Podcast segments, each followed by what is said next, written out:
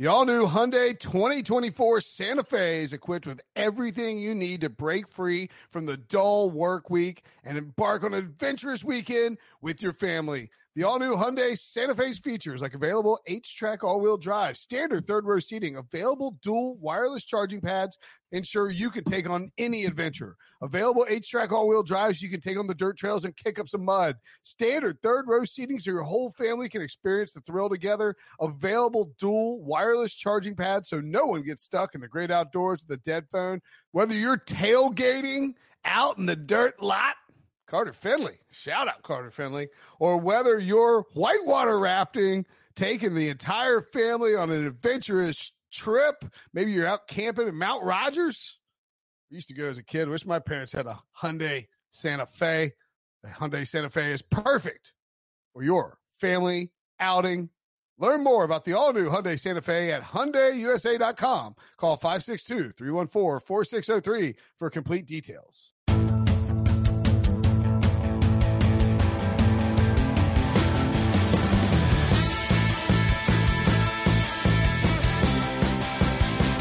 What's up, everybody? Welcome to the Pick Six Podcast, CBS Sports Daily NFL Podcast. I'm Will Brinson. I'm your host. It is Tuesday, August the 11th, and uh, gambling week is coming, but we don't want to wait, you know, till the week actually gets here to start talking gambling. Instead, we're going to dive in with RJ White in a minute about home field advantage in 2020, as well as some week one lines.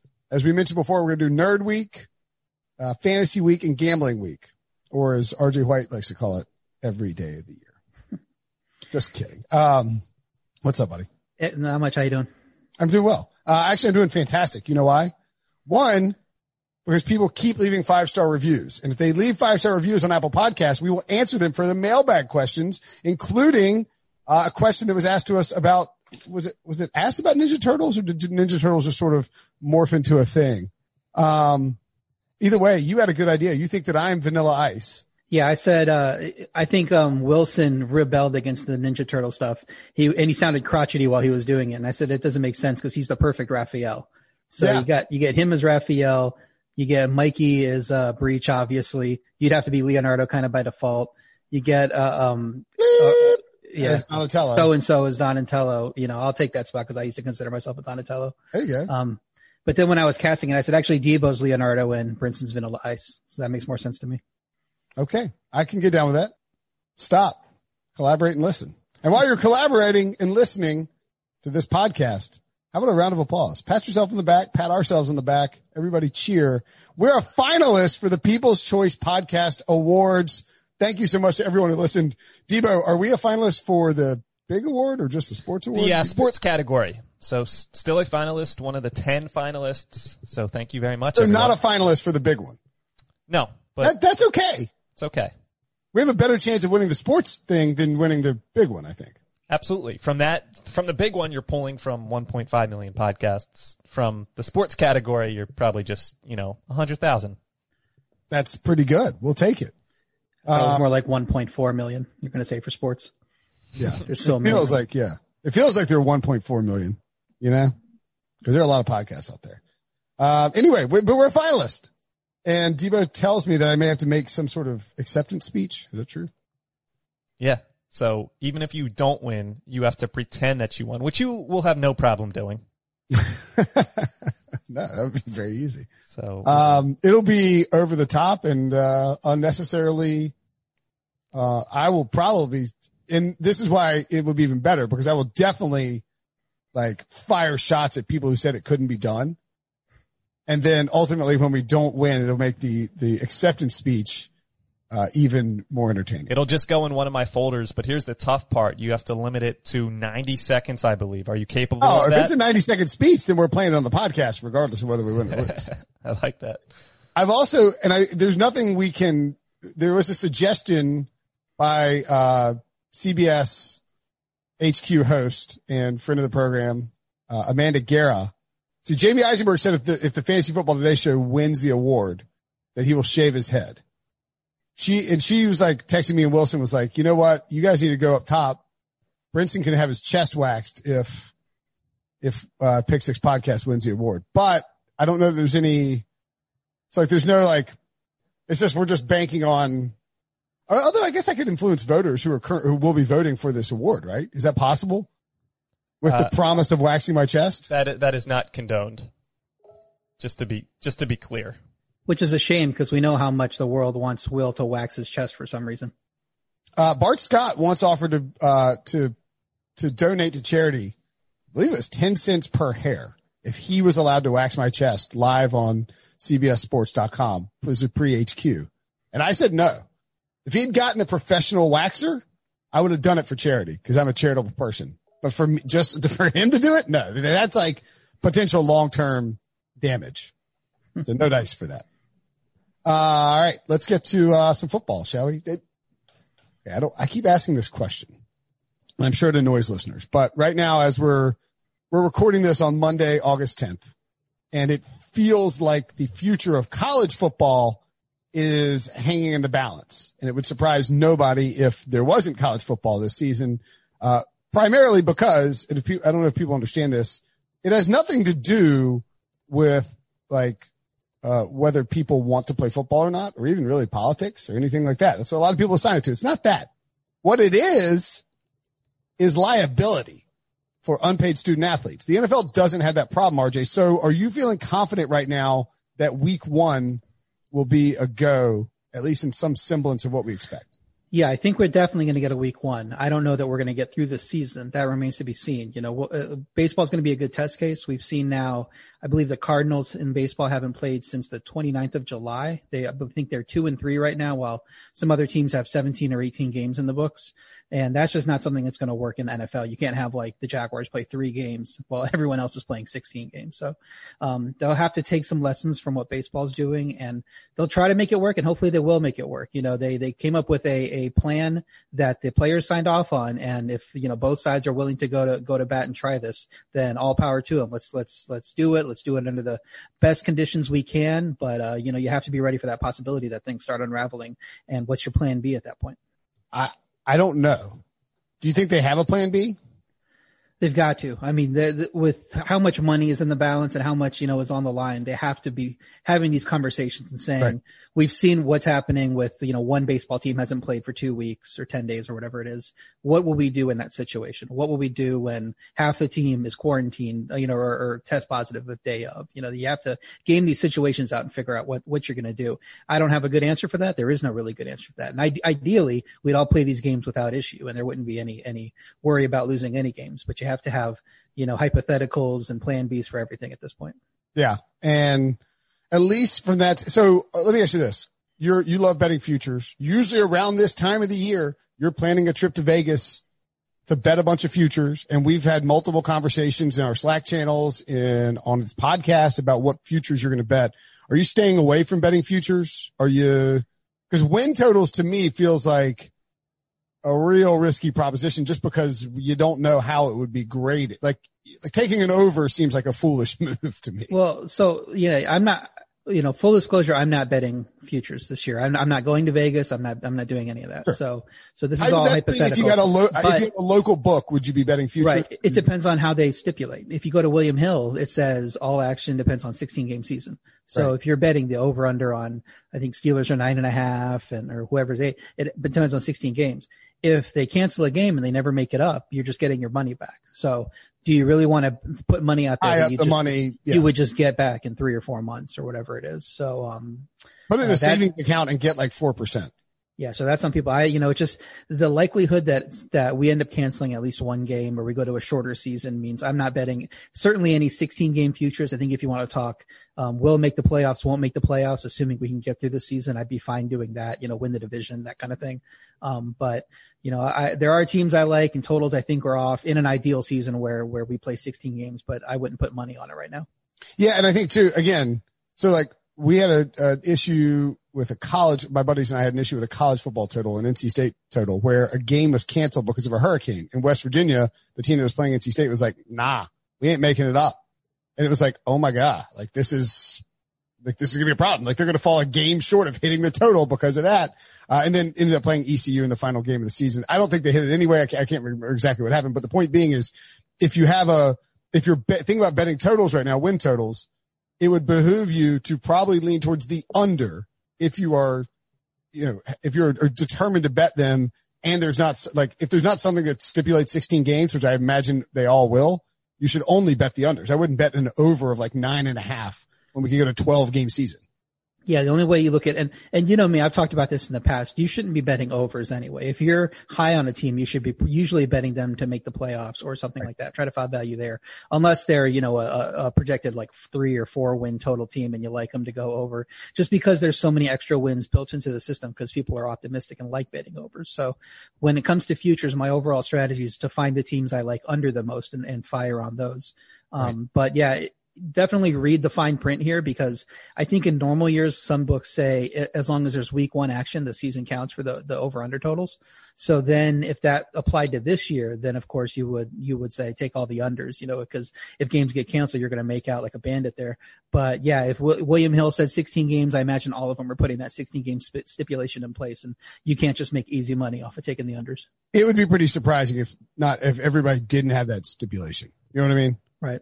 Like what, what is the benefit to not having a stipulation outside of suckering some people who take overs? I, I, I don't, I don't, I just don't see the, the whole, the logic in it personally. So I would, uh, that's what I would do. Uh, all right. Moving along to the story that you have written for CBSSports.com, which should be up by the time that people are listening to this. If not, um, you actually will be. You can check the link in the description as always, because Debo is great at what he does and I believe it's it'll be up Tuesday, right? So um, you do a weighted home field advantage formula that takes points scored and allowed over each of the last five years and gives a uh, you know a weight to who is the be- who has the best home field advantage because it's not just as cut and dry as like Seahawks are awesome at home. You know, it doesn't doesn't work like that anymore.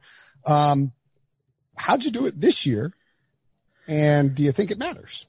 Yeah. So the interesting thing is that this, like you said, it's a weighted formula. So 50% weight is given to, to the most recent year, in this case, 2019, then 25% the year before, and then it goes all the way back to five years.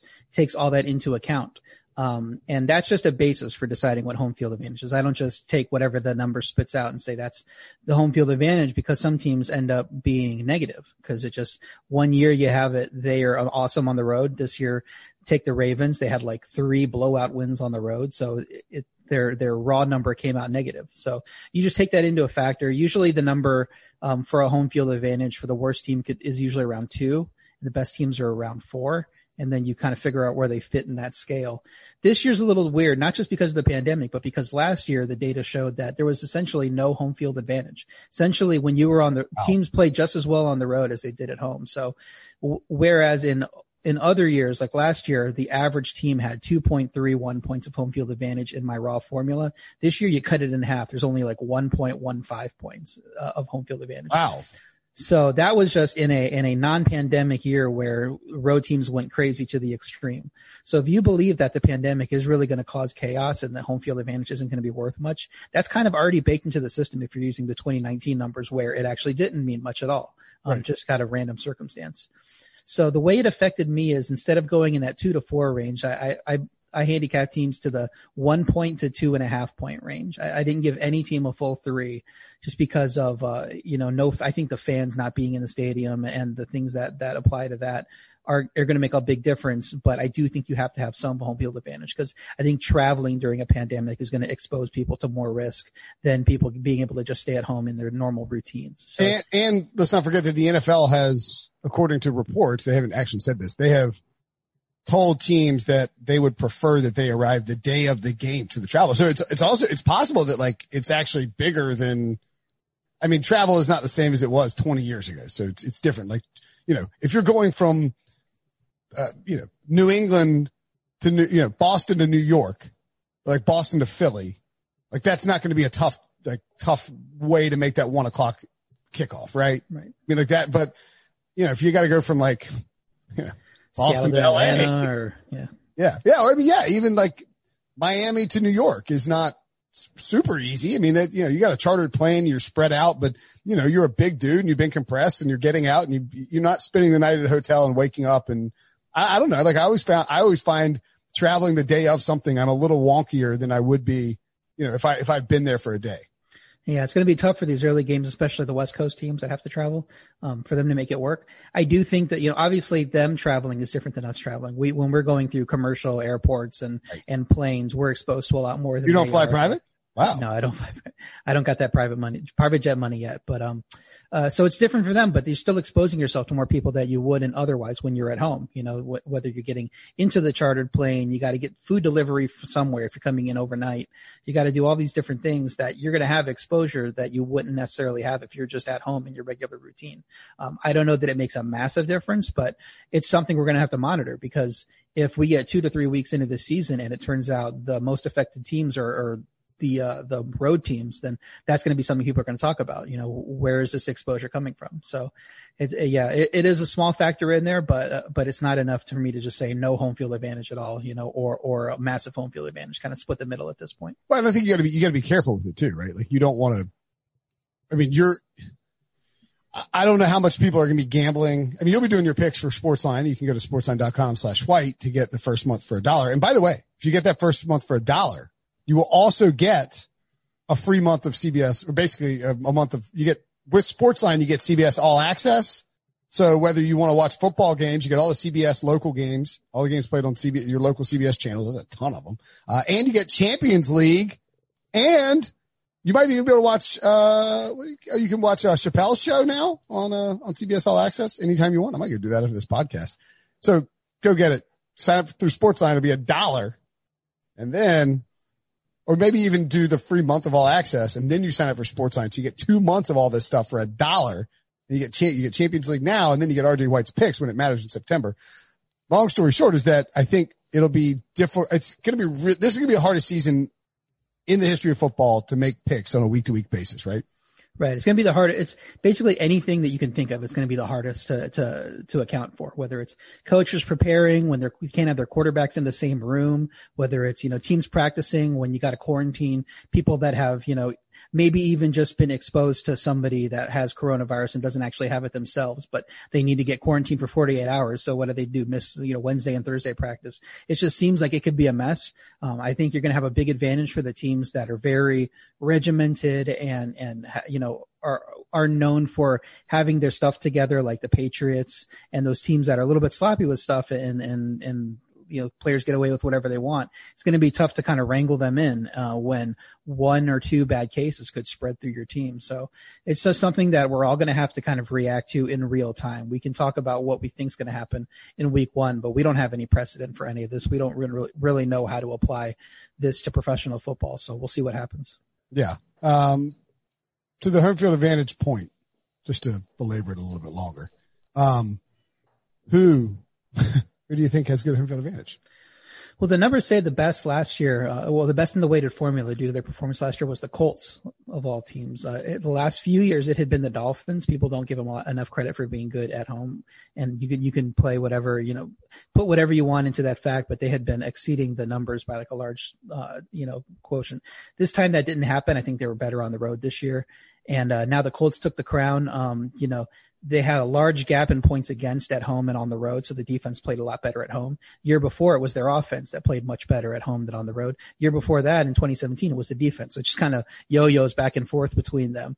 Uh, so we'll see. I, I don't know if there's one, you know, takeaway you can pull from them, but they certainly have proven that they're a great home team, and they're one of the teams that I gave, you know, my highest point total to going into the year at two and a half points.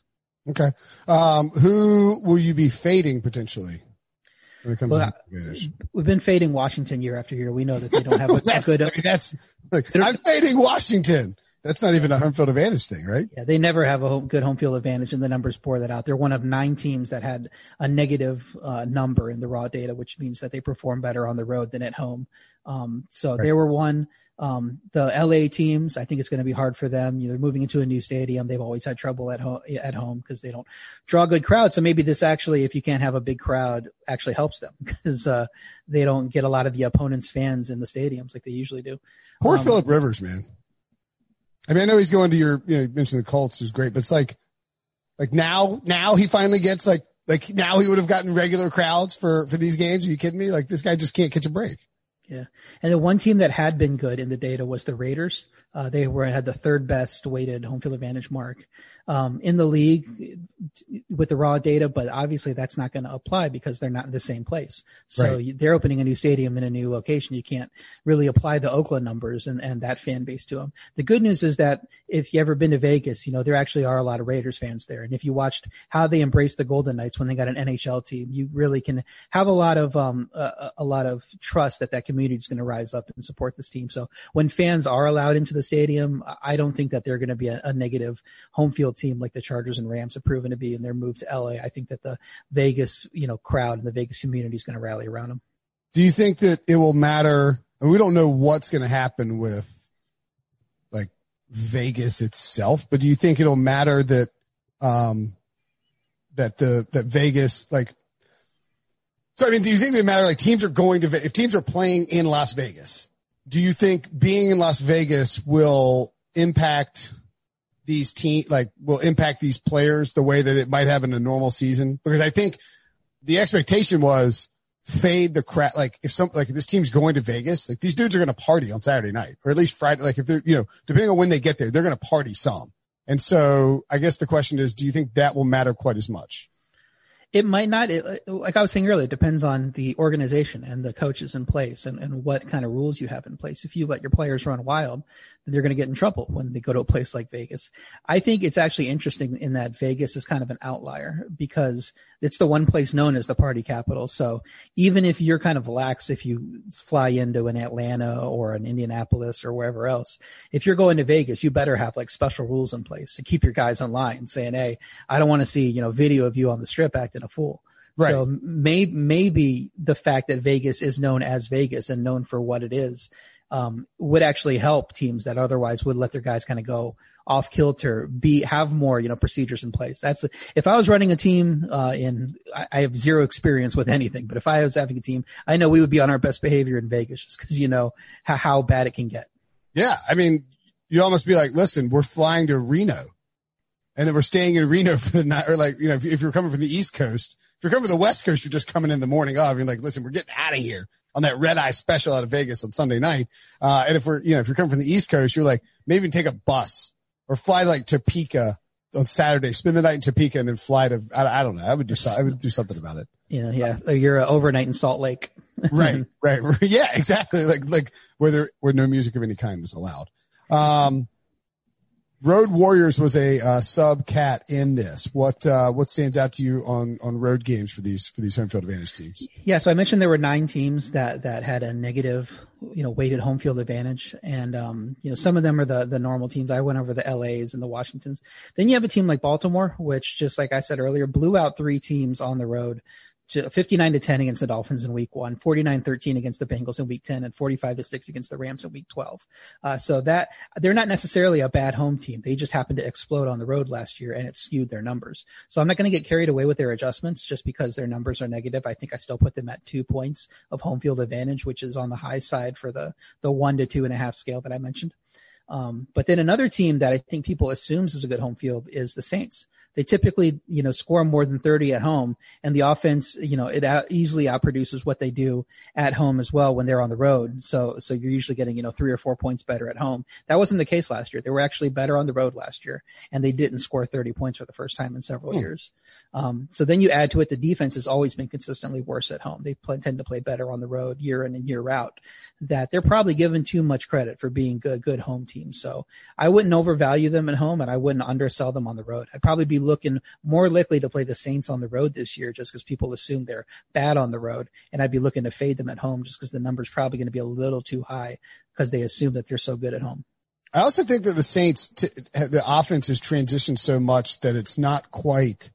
It's. I mean, they are still very good offensively, but it's not this like, let's unleash Drew Brees and his, you know, post like just post past prime on the entire league and light it up. Like they they like to run the ball plenty. And they're very efficient. They throw all these high Yeah. percentage passes and he's completing 74% of his passes or whatever, you know, Yep. for, for multiple weeks at a time.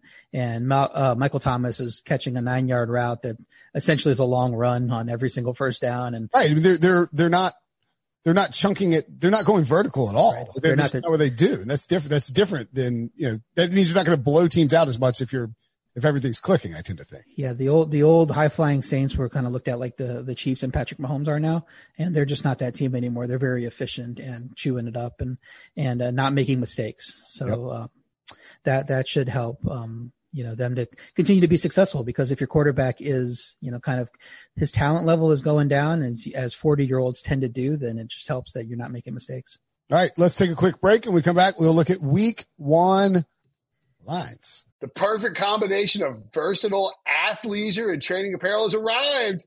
Thanks to the visionary minds of New Balance, Clutch Athletics, and Rich Paul, the designs reflect the heart of the athlete and the spirit of the community. With rising defensive stars Will Anderson and Chase Young on the roster, Clutch Athletics brings the best innovative gear to all athletes, giving them style and performance on and off the field. Learn more and purchase Clutch Athletics at NewBalance.com. This episode is brought to you by Progressive Insurance. Whether you love true crime or comedy, celebrity interviews or news, you call the shots on what's in your podcast queue. And guess what? Now you can call them on your auto insurance too with the Name Your Price tool from Progressive. It works just the way it sounds. You tell Progressive how much you want to pay for car insurance and they'll show you coverage options that fit your budget. Get your quote today at progressive.com to join the over 28 million drivers who trust Progressive. Progressive Casualty Insurance Company and Affiliates. Price and coverage match limited by state law. Okay, so NFL week one lines are up. I mean, they're still up, right? You still getting yeah. week one lines. What are you, uh, what are you sort of thinking here as, as we, as we start to, I, it is, it is, it is really hard to imagine. So we're recording this 30 days away from the first football game of the season. That's tough to imagine. Yeah, just because we're kind of all we've all been quarantining in place and going through this routine. It doesn't seem like there's really anything that can break that that us out of that kind of doldrum. But, so, but it also doesn't feel like they're practicing football. Like at this point, so I mean, like it's it's August 11th as people are listening to this. Usually at this point in time, it feels like um, you know, you know, you, you have an idea of the sense of like who's winning what positional battles. You're starting to see like teams getting trendy in pre, you know, in the, in training camp and leading up to the preseason, all that. It just doesn't, it doesn't, it doesn't, it, and I'm not wrong, right? It doesn't feel that way. No, well, in a normal year, we would have just had the Hall of Fame game. So we would have already had yeah. football. We'd be getting ready for the first game for everyone else uh, uh, on Thursday, Friday, Saturday, and that would be what all we would be talking about right now. Um, so the fact that we don't have that, and we know we still don't have that for weeks, it kind of just makes us all kind of stuck in place at this point, and and still kind of in off season mode when we normally wouldn't be. Yeah. Will and, um, Hard Knocks returning tonight? oh, that's right, listening. know, I can't think- wait to see what scintillating footage that they've captured from training camp. Do you think that will change? I get what you're saying entirely with what they're able to get, but do you think that'll change thing at all? Make you a little bit more excited? Maybe one percent. Maybe I need to watch more NFL Network. I don't feel like there's a whole lot of NFL on the television these days. That's sort of the other thing too. I, like usually in August, I'm like, you know, locked in on NFL football. I just, I just don't, I don't feel it in the air. It's very weird. And there's also other things to distract you. I mean, usually you don't have the NBA play, uh, NBA season, NHL going off. Uh, That's as, true. As much golf as usual. There was a major this weekend. Like I wasn't even, I didn't even think about football once this weekend. Yeah. Shout so out all, Morikawa. I think all these other sports are kind of crowding out the air and with no games going on, it's kind of hard to pay attention to football. Okay. That's, that's a good point. Like the, and like the Champions League is happening. So like all the buzz again on CBS All Access, which you can get for a first month for free. All the buzz isn't about training camp. It's about like sports are back for the first time. And so everybody's sort of amped up about it. That's a fair point. Maybe, maybe that's what it is. So yeah, I mean, I'm excited for football. I just, I guess I, like I was with golf, I'm skeptical that they'll Charlie Brown me. You know what I mean?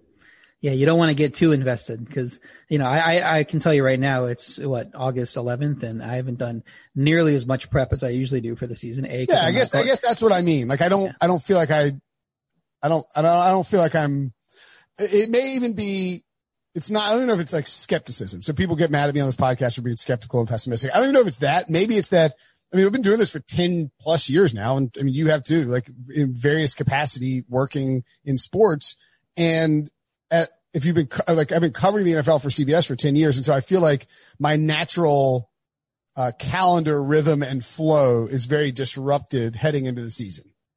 Yeah, I would say the same too. And, and I just really did, because we had that opt out deadline that passed last week, I really was waiting to just yeah. in case that we saw guys opt out and it would screw with, you know, all my preparation. So I really waited until this past weekend to dive into the season and get these power ratings together and home field and all that good stuff that I normally do. And so this weekend was really my first big prep for the season weekend where normally, uh, you know, I'd be two months into it at this point at least. Um, all right. Let's talk about some specific bets though. So you, uh, we mentioned the opening game. I think right now, with the expectation that you will not see fans in football games, that if you have some stale lines out there for week one, you can get some pretty good numbers. For instance, I am looking at on a local site, the Houston Texans plus 11. Now that's minus 135, which is extremely bizarre and juicy for a week one line that could, should be set in stone. Like just make it plus 10. Uh, but Kansas City, defending champions, Andy Reid, hashtag off the bye or hashtag Andy Reid off the bye. Um, cause you know, he's got a full off season to prepare for the Houston Texans, the defending Super Bowl champions, of course, but I tend to think that losing a first time in Arrowhead since the team won a title crowd is, is kind of impactful and 10, 11 feels like a bit much for me. Yeah, I would think 10 is too much too. My numbers have it at seven and a half. Um, so I'm, I'm full in. I think Houston's one of my best bets right now. Mm. Um, the other thing we have to take into account is because there's not preseason games, there's not, they're probably going to have some sloppy play early in the season. I think that shows up more on defense with tackling, with, um, you know, these guys getting into shape, that kind of thing. Uh, Houston is not a team you want to come, come to the, the stadium with a sloppy defense because Deshaun Watson has shown he can score as many points as he needs to, you know, whenever situation. Yeah. I know everybody's last thought of Houston is them, you know, losing a 20, what was it, four to nothing lead on, on Kansas City, letting it slip away and getting blown out. So people, want want to discount them, but it, not many teams are going to go up 24 nothing on Kansas City in the first place. And when you have Deshaun Watson, he's going to be able to backdoor cover you in a lot of situations where, you know, other quarterbacks aren't. So I think laying 10, 10, 10 points is way too much, especially with that crowd factor you said. Um, Houston should be able to cover this number in most situations, I would think. Yeah, I would agree. And I think people will probably want to be on Kansas City here because it's more fun to be on the they, they remember the playoff game. You know what I mean? So you're going to get some contrarian action there. I would bet this gets down closer to seven than, than rather than it rising up. Yeah, it's it, we'll see if the sharp money moves it. I, I, would imagine a lot of sharps don't want to be too invested yet with 30 days out, knowing that you, could you, could lose players left and right. But yeah. by the time we get to Sunday morning, once we know who's playing, I would expect sharp action on 10 for sure. Do you? Uh that's an interesting question too about these lines too. Do you think heading into the 2020 season that so we have over the past, I think two years mainly, we've seen a lot of in week movement of these lines, not necessarily because of injuries, but because there's more accessibility to big people putting big money or sharps getting money down on these games. Um, you see lines move drastically early and then, you know, for whatever reason, these lines bounce around, these NFL lines bounce around a lot throughout the week because there's a rush to have the lines out. Yeah, there's, there's more accessibility. Gambling's more wide open than it was before. And I wonder now, do you think we'll see lines sort of maybe even set? I don't know about late. Like I think it'll still be set on Sunday night, but maybe a, like more cautious lines and then they sort of sit there and sit there and sit there and then move like crazy from Friday through Sunday. Yeah, what I would imagine happens is that you still have your regular Sunday 7 p.m., 6 p.m., whatever it is opening. You probably have lower limits though, because I believe the books will want to see if there's any like positive tests to come out of playing a game where you're mixing with, you know, a whole team of people and a whole set of individuals that you usually don't. So if it comes out on Monday, Tuesday testing that, you know, 14 players from the, the Texans have tested positive, that line's going to be much different from the next week. So I think you're really going to want, they're going to wait to like open the floodgates until they get that information. Probably let you take, take, take games at lower limits until that point. Okay. Uh, all right. Let's, uh, talk about some other games you got. You have the Pittsburgh Steelers minus three and a half as one of your best bets. Yeah, the Giants were one of those teams that, that had a terrible home field number in, in my formula.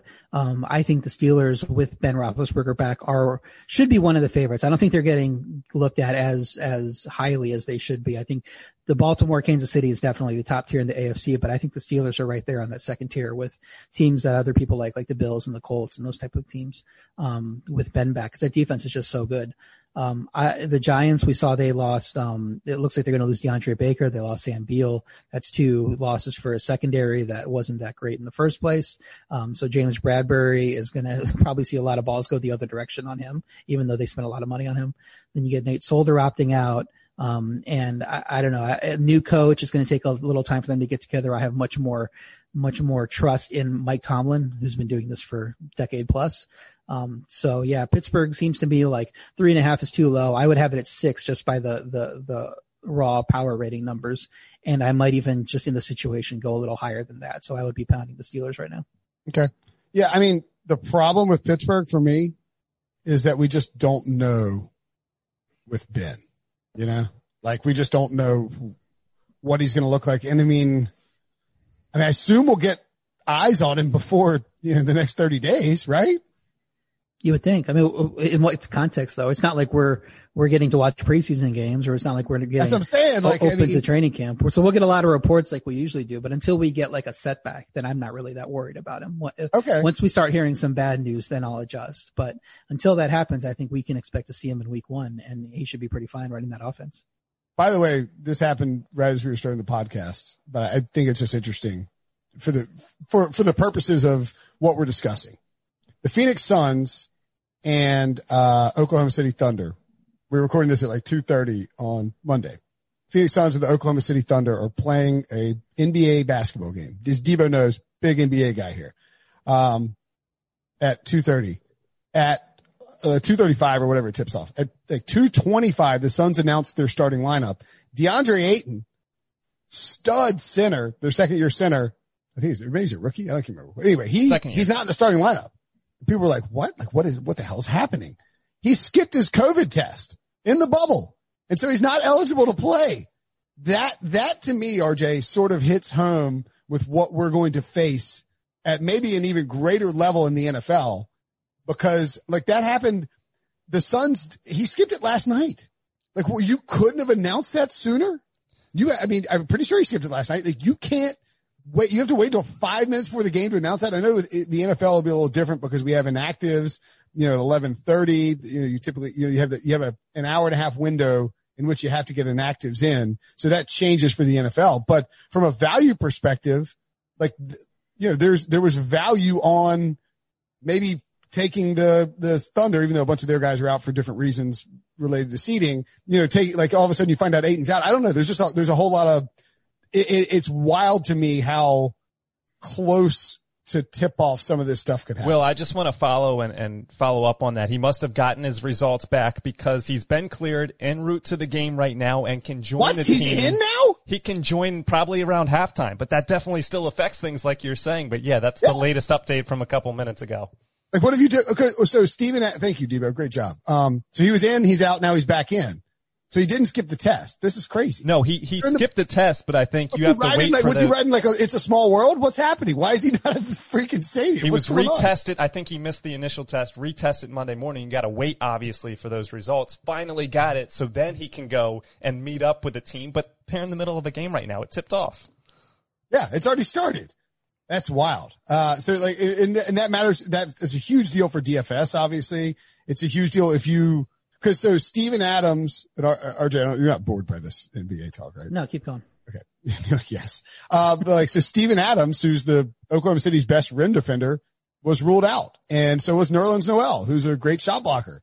So it was like, in theory, you could have been thinking about pounding the DeAndre Ayton over, you know, 11 and a half, like 20 and a half points or whatever it was, thinking he'd just have his way down low. And then he, you know, is only going to play half the game. So pretty wild. Maybe the Suns second half bet would be something to take, which is completely, uh, unhelp, lack, lacking in help for the, uh, for the podcast listeners here. No, so I think the, the lesson to take from the whole situation is that typically what you want to do is bet when the lines come out right away, fire on them early, get get the best of the number there. Can't do that now. Or well, well, eh, or the other situation is bet them right before kickoff when you're going Right. to get a good number there and you have all the information. Here, I do think you can bet early, bet right away. Okay. Make sure make sure you're taking the underdogs, the, the especially the big underdogs, because when situations change, it has a much more you know diff- different effect on um, the teams that are big underdogs, especially you know, over a touchdown evening up those odds than it will like okay maybe they lose by 14 instead of 10 whatever. Um, so i do think you could take advantage of that. If if i was if we didn't get any other information throughout the rest of the week i would just fire best bets as all underdogs on sunday. And that would be my default Mm. position. You'd have to convince me um, to take a to take a favorite but like i said once we have all that information on sunday you can take whoever you want the lines are going to adjust and you can you can have all that information and know how strong you think teams are going to be if you're prepared with your power ratings and what you would do to adjust off quarterback absences, then you can immediately fire on it and know know what the line should be. Yeah, I mean the one thing about the taking the dogs is like in, in a perfect world you would I guess although I guess taking the dogs makes this most likely. In a perfect world you would love to find um a window. You know what I mean? Mhm.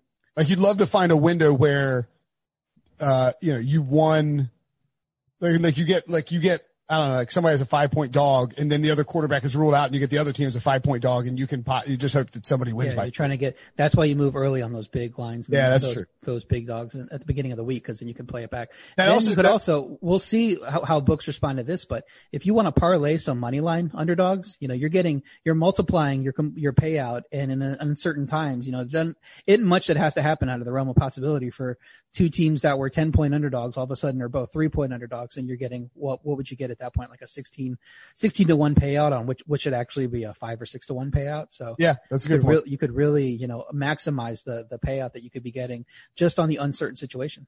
Well, I think this may be why I'm seeing these lines on here. So, for instance, the Dolphins are plus seven, minus 140. The Browns plus nine and a half, minus 125. It's, it seems like it's juiced pretty heavily to these, these, the Jaguars plus seven and a half, minus 135. I don't know if that's the case industry, like industry wide, uh, but I, I would, it's not surprising to me that an underdog would be juiced right now because they want, if you're going to bet that dog this early, they want to make you pay a price for it. Right. So you're laying that juice and that gives you less wiggle room to, to, to hedge and to, to, to, to window something in theory. that makes sense. Um, all right. What else you got for week one? Do you have the Dolphins? No, you do have another seven and a half point dog though. The, my Arizona Cardinals who are now there. Are. I see them plus eight minus 130. I think my book's doing something weird here. Yeah, the lines I have are all uh, I looked at were all William Hill. So seven and a half. All right. You're into partnership and synergy and helping out our partners. Yeah, how dare I? Um, so seven and a half seems like a lot. Arizona, we know got much better. I, I don't want to come buy completely into the hype in Arizona, but we've seen teams come in and have these Super Bowl hangovers. San Francisco, it seemed like their defense was so elite that we should expect just a little, some regression, even if they are still really good. I don't think we can expect them to be, you know, top level elite as, as strong as they were. We've seen it happen to the Bears and the Jaguars and teams like that step back. Um, that offense is going to be missing receivers. You know, you have Deebo Samuel going through his injury issues. You've had some some other uh, issues at, at receiver that they're really going to be leaning on Brandon Aiyuk. I think when the season starts, um, right out the gate, and he, he seemed like a guy that wasn't ready to come in and take a huge chunk right away. He's just a guy you want to work gradually into your offense and start giving him a bigger role. I don't know if they'll be able to do that. So they seem to be like a team. I don't know that I'm expecting them to go off offensively, and that just makes a big number hard to hard to cover, especially when you have Arizona, who with their offense is getting better. It's getting more pieces in place. Kyler Murray's ready to take the next step. You could see them backdoor covering a seven and a half point spread as well. So this seems a little too high for me. I would have made it five, um, but getting that hook on the seven and a half makes me love the Cardinals at this point. Absolutely. I'm, I'm, I'm with you on there. And given the fact that, um, you know, San Francisco struggled with Kyler Murray and containing mobile quarterbacks last year. I think that's a no brainer. Uh, you also have the Las Vegas Raiders. You are a Derek Carr supporter. Get off my podcast. Hey, uh, I, we love bagging on Carr, but you know, look into the numbers. He actually was really good last I year. And, and, and so when Mariota was brought in, I don't think it's, Carr is in any danger of losing his job. I would, I would have, wouldn't have been shocked if they would have drafted somebody, if they, if, if Gruden would have fell in love with a quarterback like Tua and wanted to build around him. Um, but you know, Carr, what, what Carr gives you is good enough at this point. And Then you, they're going to Carolina and playing a team that's completely rebuilding, new coach, first time NFL, you know, coach, um, completely rebuilt defense, all this young talent that's going to take a while to gel. Uh, Teddy Bridgewater getting his chance to start. Um, not many, not many other pl- uh, pieces in place aside from Christian McCaffrey on offense. Question marks on the offensive line. I just don't think that they'll be able to keep up with Las Vegas. I, I have the car, the Panthers as one of the worst teams in the league in my power ratings. Probably not as bad as Washington, but, but right down there near the bottom. Um, while I have the Raiders right around average. And so to me, going into Carolina, I would make this about, um, Raiders minus, minus five, Raiders minus four. Right now, I think it's minus one and a half. So I think you're getting good value. Anything up to three, you're getting really good value. So that's why I'm taking the Raiders as a best bet. Okay. Do, what is there a path where Carolina is competitive? I think it's going to have to happen in the second half uh, when it's too late for it to really matter. Because I just think that defense being as young as it is with the it's new coach, impossible to imagine that defense being good. I just don't see them, you know, starting six and two, five and three out the gate, and people getting excited about them. Might be a thing where they're one and seven, and then they go, you know, five and three over the second half and get people excited. But nobody's going to really notice it because when you're one and seven and you end up six and ten, nobody really cares what, how that happened. So maybe that if that happens, start looking at him as a sleeper for the next year. But I wouldn't really put too much stock into him this year. Um, I would, I would. Uh, so we mentioned the travel stuff and the home field advantage stuff. I mean, the Raiders are. I know it's week one, but they're coming. They're coming east, and they're starting at one o'clock. Would you bet the Raiders now, or would you wait to see what the travel protocol is going to be? Because I mean, clearly, if they have to like get up at 3 a.m. Eastern or Pacific time and like haul ass to Carolina and then play, that's not ideal. Yeah, I would wait. Um, just and we'll we'll see how absences affect them as well. I don't think there's really many people that are going to move the line for Carolina if they're out, except for Teddy. Um, and and Vegas, you could see, you know, maybe Christian McCaffrey. Maybe Christian McCaffrey. Well, yeah, Christian McCaffrey a little bit too, but he's a running back, so he shouldn't be moving the line anyway. I know, but um, I'm, I'm saying like I think I think he would move it because of public perception, but I don't know that like Vegas would necessarily be that concerned about Christian McCaffrey's absence. Right. So I don't think you're going to get any more of a discount for, for, you know, that side of it because they're just, the line's not going to move off them. You could lose some value on Vegas and then want to take them at plus three instead of minus one and a half, you know, or, or however that situation plays out. So yeah, I would probably wait. Um, I, like I said, betting it up to three, I think is still great value. So if you can get it under three and you see it start to move, maybe you get it at two or two and a half. Um, but, uh, um, cause I would put it at, you know, five, five, five and a half, somewhere around there. Um, I was a little surprised you didn't have Seattle included heading to Atlanta. I know that you've pounded, and we've talked about this a bunch on this podcast in the past. You pounded the, the point that the Seahawks are fantastic in the Eastern time zone. Yeah, and I would have them as slight favorites in this game. They're slight underdogs, but it's not enough. If I would make them minus one and they're plus one, that's not that huge of a swing going around the zero at that point. Okay. So I do like Seattle, but I wouldn't. I think Atlanta's probably underrated. We expected they would fire their coach and they didn't. They did a lot of good things on that defense in the second half of the year once they got their coaching staff set in place and and they looked better in that. You, you can count on that offense. It's been very successful. Um, so I think with the hype of Brady coming to Tampa um, Saints, we know are going to be good. Atlanta's kind of getting slept on. They seem to me like a seven or eight win team. And I kind of think people consider, are, are, just holding their breath, waiting for the coach to get fired, probably thinking of them more as like a five, six win team. So I, I wouldn't be, be willing to fade them at this point. All right. I am actually seeing week two lines on here. And I know we discussed this, but uh, is there a, would you have a strategy if, if you had week two lines available to you? Or is that just too far out where, so like the Bengals are plus nine against the Browns. Yeah, I would definitely want to wait to see how how week one transpires and and see how many players are getting sick, what we're going to do with protocol. It just seems like a little too far. We want to get that data in because that data is so key. But if you are going to play week two, like I was saying earlier, look to the huge underdogs because yeah. they'll, they'll, they're not going to go to Bengals Browns isn't going to go to plus 20, you know, but it really could come down to, to pick. Could be a pick. I mean, like if Baker Mayfield gets Corona, it could be a pick 'em yeah, it could be a pick 'em, but it's not going to ever go that far in the other direction. So, right. So if you got, but if you got plus nine and a pick 'em, like you're feeling pretty good about a nine point, you know, window for an NFL game, or even like plus three and or plus nine and minus three. Like neither one of those would be necessarily, you know, bad to have. Yeah, so I just think you're you're not going to get much movement if you're taking a huge dog the other way against you, but you could get a lot of value going going you know back towards zero. So if you're going to play early lines, what happen for the Bengals to be 21 point dogs to the Browns? Uh, who they play in the first week? They're playing Chargers, so they probably have to lose like Dolphin style, 59-10, uh, that, yeah. that week. And then Joe Burrow gets sick. And then, yeah, Joe Burrow gets sick and you're playing, what is it? Ryan Finley still the number two there? Did they get Yeah. someone else? They got somebody else, but Finley will probably be the number two. Yeah. So that, Yeah, so it's like Ryan Finley versus a loaded, like a Browns team that wins big, and the Bengals got smashed with Joe Burrow. well, the Browns, Browns are at Baltimore. So if if they're even competitive in that game, you, you figure. But they beat him in Browns- Baltimore last year. Yeah. Yeah. I don't, I don't know if they're scoring 40 on them this time. Prob- probably not, but you never know. Kevin Stefanski is an upgrade. I mean, Freddie Kitchen scored 40 on him. Somebody had Freddie, you know, Kevin Stefanski can. Uh, okay. Any more thoughts from, uh, from week one, uh, from things that you noticed? Yeah, my my my raw numbers. There was two games I didn't put as best bets, but they would suggest the lines are too far off. I, I would take. We talked about Washington not having a good home field. I would make that line against the Eagles ten. Yeah, Okay. It's it's six right now. I just think there's not a home field advantage there. The Eagles are so much better. They're very consistent. Everything's in place while Washington is starting over, rebuilding. Um, they have a good defense, but um, who knows what that offense is going to look like? You got players getting cut. You, uh, you have no receivers really because uh, Harmon got hurt.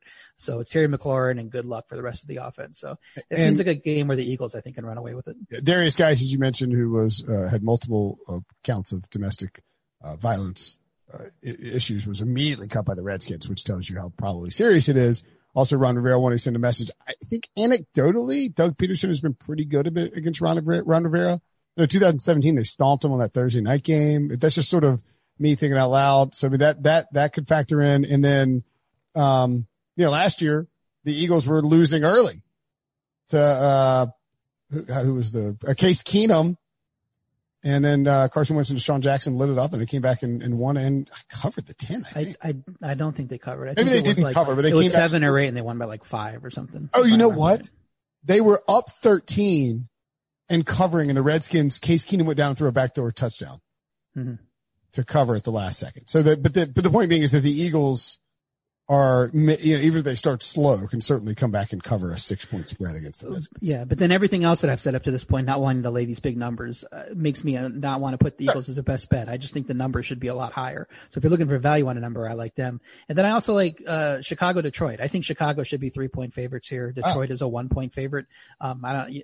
I, we're gonna we're gonna have to see if Stafford is healthy. I think he will be. But um, I, Detroit looks like a little bit of a mess defensively.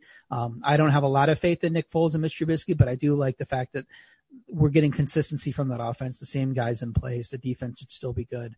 I think they can come out here and win this first game uh, by a field goal. I think they're clearly a better team than Detroit, and they should be favored here. Okay. All right. RJ White at RJ White one on Twitter. Go to sportsline.com. Use promo code white to get your first month for a dollar. All RJ's picks plus a ton we get tons of DFS content in there. Mike McClure's cranking out winners. He's hit like four or five golf winners in a row or something like that. So make sure and check that out at sportsline.com. Plus you get CBS All Access for free. It's really too good of a deal. I don't know why we're offering it. Uh, RJ, we'll talk to you very soon, pal. Okay, picture this. It's Friday afternoon when a thought hits you. I can waste another weekend doing the same old whatever, or I can conquer it. I can hop into my all-new Hyundai Santa Fe and hit the road. Any road. The steeper the better. Because my all-new Santa Fe is available with HTRAC all-wheel drive so I can hit the trail without a worry in the world. Heck, with three rows and best-in-class rear cargo space, I can pack the whole family in with all our gear. We've got available dual wireless charging for our phones so we'll never lose touch with civilization and we won't lose touch with the primordial power of Mother Earth. So which is it? Waste the weekend or do something a little more epic? And conquer it in the all-new Hyundai Santa Fe. Visit HyundaiUSA.com or call 562-314-4603 for more details. Hyundai, there's joy in every journey.